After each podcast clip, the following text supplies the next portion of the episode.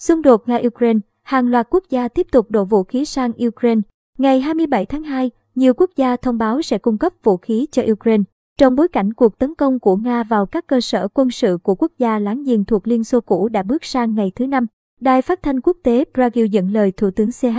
Sếp Peter Fiala sau phiên họp bất thường của chính phủ cho biết, nước này sẽ gửi thêm vũ khí và thiết bị quân sự tới Ukraine.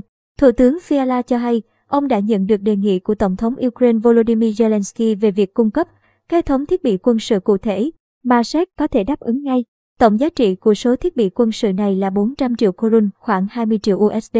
Trước đó, hôm ngày 26 tháng 2, Séc đã viện trợ cho Ukraine súng máy, súng tiểu liên, súng bắn tỉa, súng lục và đạn dược với tổng trị giá 188 triệu korun trên 9 triệu USD.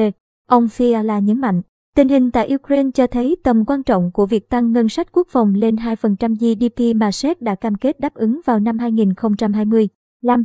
Theo ông, việc cô lập Nga sẽ gây thiệt hại kinh tế cho châu Âu, nhưng lục địa này phải sẵn sàng chuẩn bị cho an ninh của mình trong tương lai. Tương tự, Thụy Điển tuyên bố sẽ phá vỡ quy tắc truyền thống của nước này về việc không cung cấp vũ khí cho các quốc gia đang có xung đột để chuyển giao các thiết bị quân sự, bao gồm súng chống tăng, cho Ukraine. Phát biểu trước báo giới, Thủ tướng Thụy Điển Magdalena Andersson cho biết quyết định viện trợ 135.000 khẩu phần ăn giả chiến, 5.000 mũ sắt quân sự, 5.000 áo giáp và 5.000 súng chống tăng.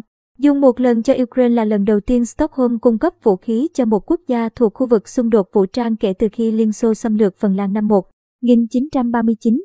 Cùng ngày, Thủ tướng Đan Mạch Mette Frederiksen thông báo quốc gia Bắc Âu sẽ cung cấp 2.700 vũ khí chống tăng cho Ukraine.